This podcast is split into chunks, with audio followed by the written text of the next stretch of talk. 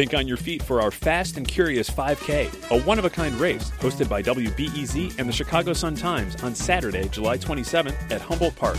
More info and early bird registration at wbez.org/events.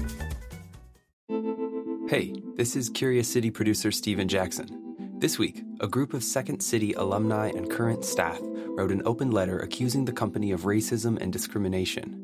They demanded an institutional overhaul, saying this kind of abuse could not continue. The letter followed the resignation of the theater's CEO and co owner Andrew Alexander, who said he'd, quote, failed to create an anti racist environment wherein artists of color might thrive. Second City then issued its own open letter, apologizing and pledging to make significant changes. Also, this week, staff and students at I.O., another Chicago improv institution, circulated an online petition accusing the theater of racism and demanding systemic changes. Over the years, Curious City has gotten several questions about Chicago's improv scene. In the spirit of those questions, and in light of recent news, we thought it would be a good time to take a look at Chicago improv and comedy through the lens of race. So we asked three performers about their experience in Chicago's comedy scene and talked with them about what that systemic racism looks like and feels like and what kind of change they want to see. My name is Angela Oliver, and I am an actor and an improviser and an improv teacher and performing artist, teaching artist of many interdisciplinary disciplines.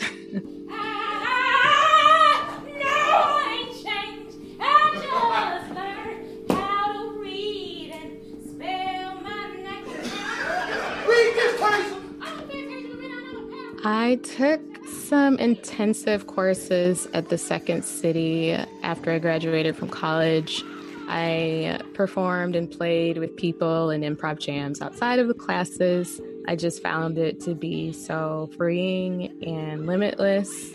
I just wanted to explore it further and get better at it. But it didn't take long for me to feel that racial tension, that tokenization, just being seen as my race and not me. I had a white teacher that gave me a note. He just kept saying, play closer to yourself, play closer to yourself. And I was thinking, this dude doesn't know me. What I felt that there was some racism happening because I know that feeling. It's happened a lot. So I went out there intentionally, played a very over the top, stereotypical black trope, and he just lit up and was like, wow, Angela, that was the closest I've ever seen you play to yourself. Good job. That's when I just felt like this is not a safe space for me.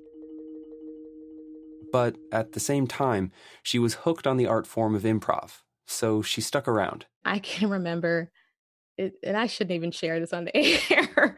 I remember crying on my friend's shoulder and I just wanted to be a black lady that's good at improv. How come there aren't enough black ladies here?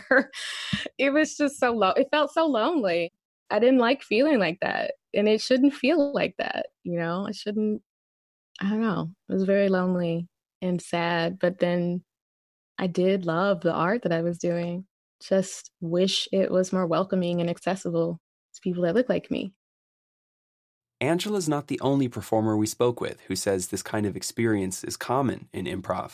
Most of my black friends were like, it's a nightmare. You do not want to go to the second city. You do not want to try out for Harold's. Just don't don't even bother with it because it's it's such a terrible experience. Ladies and gentlemen, I need you to give it up right now for the one and only Ashley Ray. I'm Ashley Ray. I'm a stand-up comic. Can I? Okay, I'm gonna do it over. oh my gosh! Hey, hey, hey. I'm Ashley Ray. I'm a stand-up comic and writer, originally from Chicago, uh, and now freshly in LA.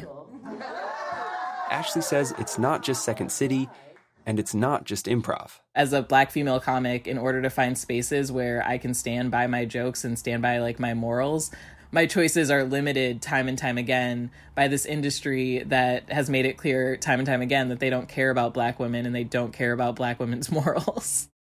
comedy in Chicago, you have you have comedy clubs that are, you know, um, like Zanies, uh, which is a club comics thing. You know, that's that's not really my scene, and a lot of times they are more favorable to black women who fit a certain stereotype of like black women do comedy like this.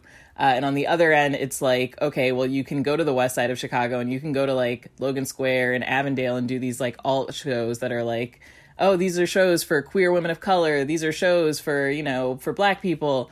Uh, and then you also get boxed in in that way where these well meaning white comics only book you for their like diversity and minority shows. So in another way, you become a token.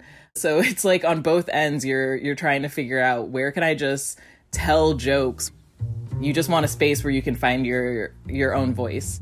For me, it it's it's Cole's open mic. Cole's is a Logan Square bar with free shows every night, including a comedy open mic. Welcome, welcome, you guys. This mic has been running since 2008. It is a Chicago institution, and we love it so much. Like it's been voted best open mic in the city for like three years in a row. Cole's Bar has grown into an institution in Logan Square as a place where everyone is welcome. Is this your first time at the mic, though?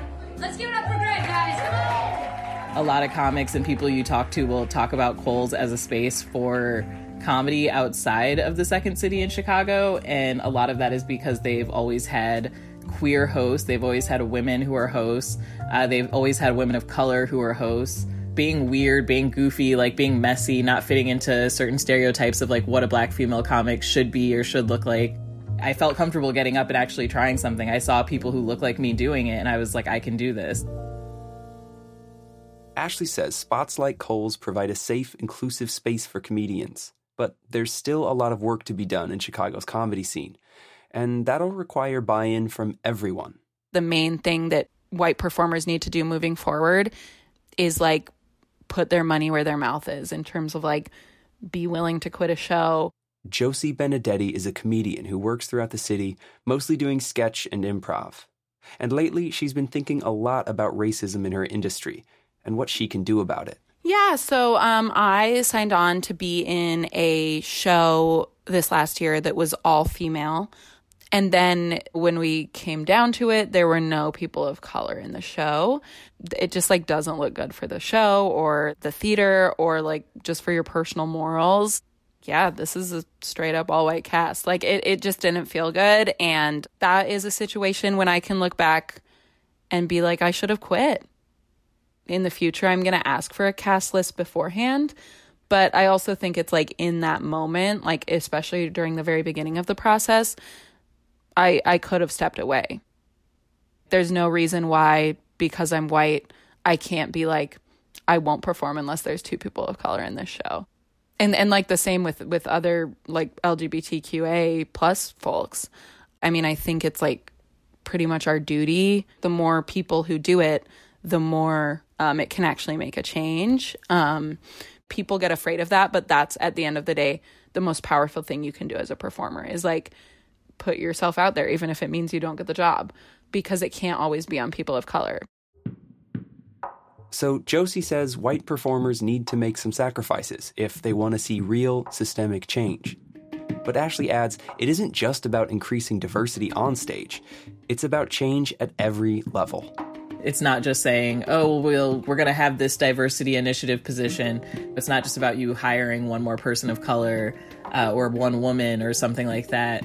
We want to see that that people who understand that that diversity run these companies at a deeper level let's see let's see if people get fired. Let's see like if those numbers really change when it comes to diversity statistics. Uh, because in comedy across improv and stand up what it comes down to is who who's producing who's hosting these shows who's promoting the shows. You have to also ask those questions you know who is representing who? Who's getting the opportunity to to do certain auditions? You have to also look at the people making those decisions. When i start to see change on that level then i'll really be hopeful I hope that big changes are made. And I hope that white performers don't drop this out of their minds as things start to open back up and as, you know, if the theaters even survive. but I, I hope that even if the theaters don't survive, that they can build new theaters that by building from the ground up, they can make some of those changes. Comedy is what represents society as like silly as that might sound, it truly is like it is a reflection and it just doesn't make sense to have that be all white because that is not representative of what society is. One of my favorite things about improv is that it can bridge people together to grow and become better comedians, improvisers, and humans.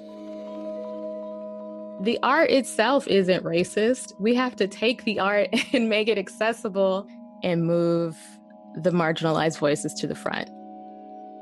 And we are going to forge ahead. We'll find a way. We'll make our own. We'll create our own. That's what we do. We entrepreneur. We make we make moves. I like that about uh, black and brown folks. We we find a way.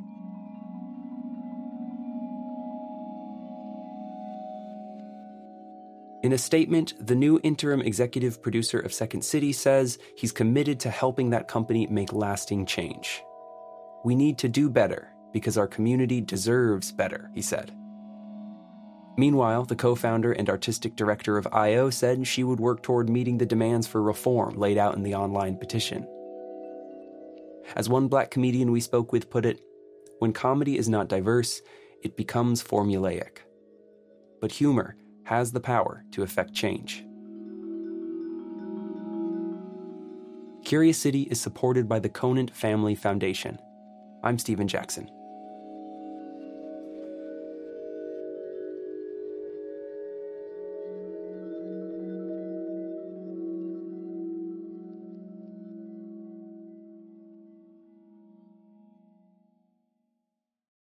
Thanks for listening to the news live on WBEZ and NPR. The WBEZ stream sounds great in the kitchen on your smart speaker and anywhere on the WBEZ app. Listen every day. Hi, it's Terry Gross, the host of Fresh Air. We bring you in depth, long form interviews with actors, directors, musicians, authors, journalists, and more. Listen to our Peabody Award winning Fresh Air podcast from WHYY and NPR.